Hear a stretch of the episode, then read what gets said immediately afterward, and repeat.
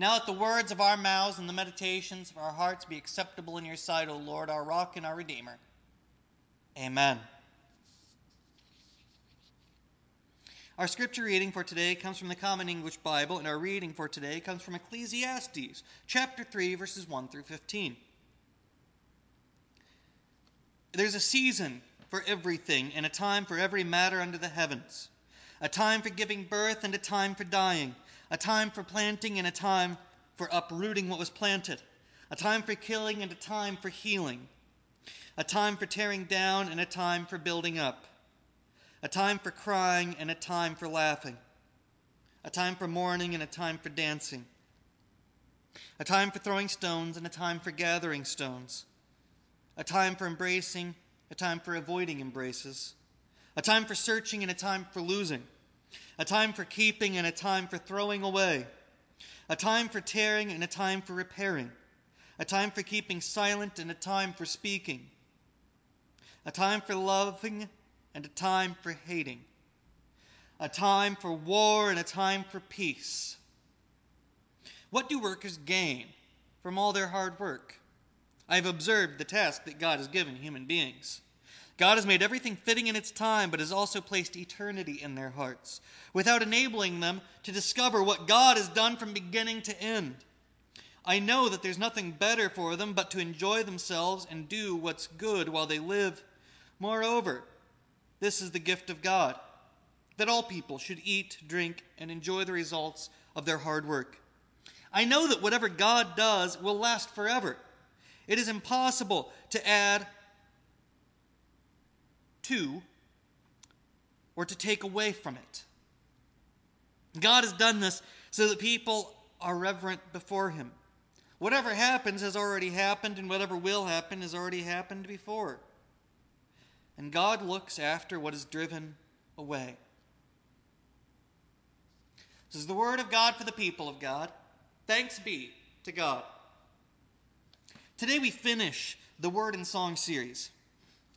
Today's message is Turn, Turn, Turn.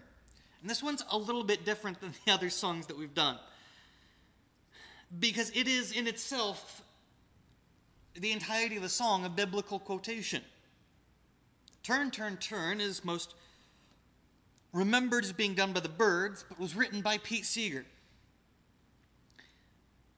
It reminded me of our reading from Ecclesiastes because it's quoting our reading from Ecclesiastes. But I personally had had Ecclesiastes on the mind for some time, and it made me think of the song, and the song made me reflect deeper about this section. For me, the two are always intertwined in my head, it's hard for me to read Ecclesiastes and not sing it when it comes to this part. It also made me think again about what the words mean. As it is put in the song, to everything, turn, turn, turn. There is a season, turn, turn, turn, and a time to every purpose under heaven. What follows is pairings. Each pair seeming to be an act of life and an act of death, an act of creation and an act of destruction. But what struck me is that they aren't really times we can predict. It's also that we don't always know which time it is. And this is fleshed out in the author's own reflection. God has made everything fitting in its time, but has also placed eternity in their hearts without enabling them to discover what God has done from beginning to end. There's a great wisdom in Ecclesiastes that I think can get missed in the tone of the text. A tone so overwhelming at times, feeling negative, even pessimistic, that even in church history it has sometimes been relegated to the sidelines because people didn't know how to make it fit in.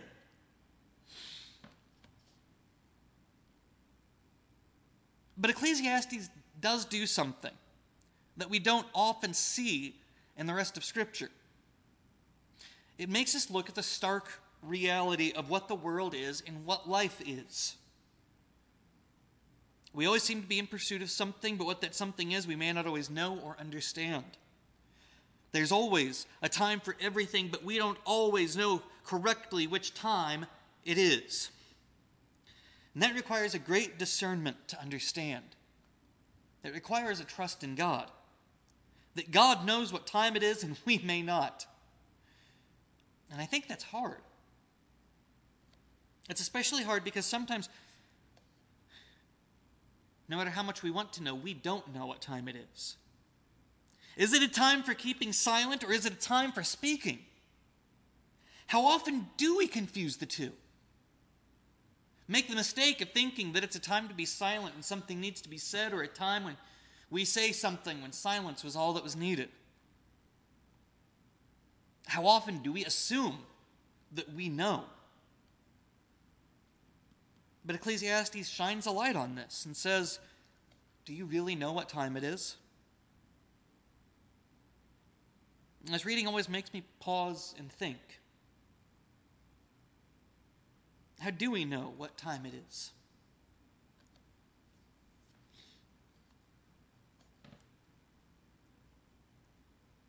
Thinking about it, I could have used the song by Chicago. Does anybody really know what time it is for today's sermon as well? But what are the certainties that we think we know? I think the truth of it, is that for each one of these statements, they will, they will undoubtedly occur in our lives. All of them. Whether we are directly in them, adjacent to them, we will see them. We can really just go down the list. If I think about it, there's always going to be a time for giving birth and a time for dying. We are all born into the world and we will all pass from the world. Time for planting and a time for uprooting. If we only plant, we soon run out of room, and there'll be no more room to plant, and we'll be overgrown with things that don't need to be there. But we shouldn't uproot before the harvest either. There's the uncomfortable one.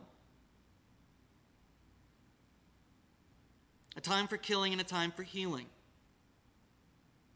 a time for war and a time for peace.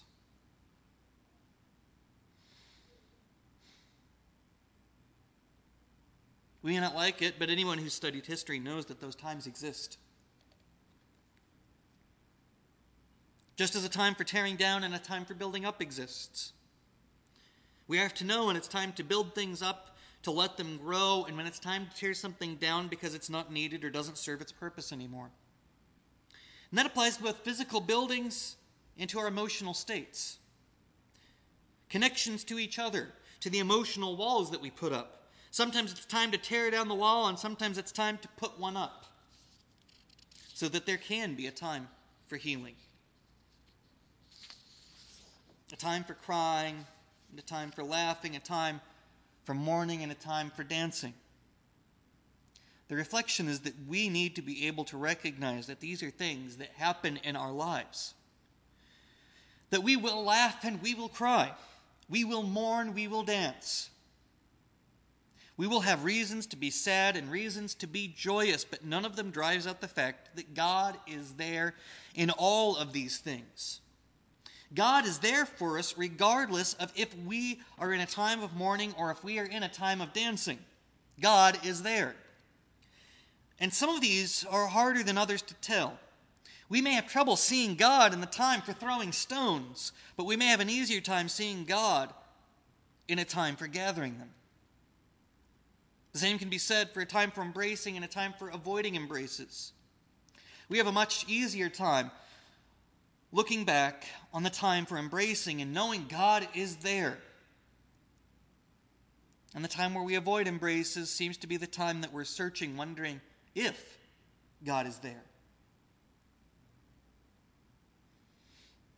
And it was this reminder that we could end each of these statements with, but God is there.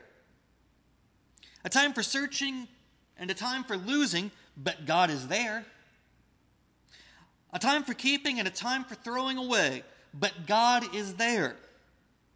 A time for preparing and a time for repairing. But God is there. And God's the only one who knows what time it really is a time for loving or a time for hating, a time for war or a time for peace. The world keeps turning, time keeps marching on, but God is still there.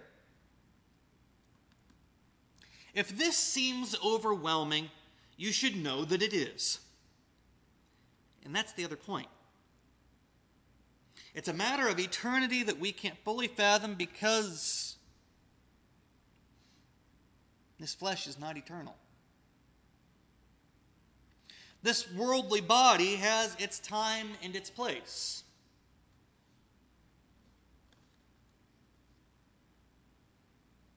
But the conclusion of the writer is that we should eat, drink, and enjoy what our work brings, knowing that whatever God does, it will last forever. With the simple reflection of what do we add or take away from God? What do any of those things that are listed in Ecclesiastes have to take away or add to God? Can we take away from God? Can we add to God? We don't add or subtract from God. We simply experience God. We experience God's love and God's grace and God's mercy. We do the best we can with what we know and what we have. Hopefully, we put more love and peace and grace and mercy into the world. And hopefully, we pray that more often than not we get our timing right. But more than that, we shouldn't worry so much about all of it.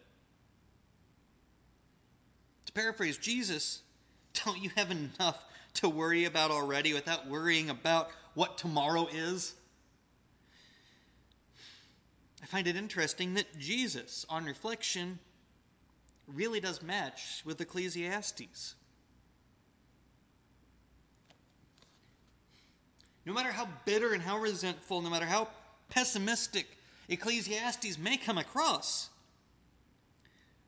Christ comes to the same conclusion. Remember that God is there and do your best. We may not want those times to be upon us, but when they are, know that God is there to help us get through. When there is a time for war, we may find the time for peace. I'm reminded of the way that Turn, Turn, Turn closes a time for love, a time for hate, a time for peace. I swear it's not too late. I think in that added line, they help to sum up the actual hope hidden in Ecclesiastes. Life will come at us from many odd directions and many strange ways and take many turns that we couldn't see. In our limited scope, we may not understand where they're coming from or where they're going, but we do our best with God's help to make it day by day. That we remember that Christ is with us to be able to help us to navigate those twists and turns. That even when we mess up and get our time wrong, God is there to help us to know what to do next. So I say this to you eat, drink, and enjoy each other's company. Thank God for the day that you have each and every day, and the good, the bad, and the unknown. Remember that God is there to help. Christ is always with us, and we may always turn to him for help. Don't forget to praise God for all that has happened. Thank God for his presence always and everywhere in our lives, and that the world may turn, turn, turn. But it never turns where God can't find us. It never takes us to a place that Christ is not that we are to enjoy what we have in life so that no matter what comes at you in life, remember that we are always there in the presence of Christ and his peace, that we know we are in good hands. that we are in the mercy of the Father, the Son, and the Holy Spirit. Amen.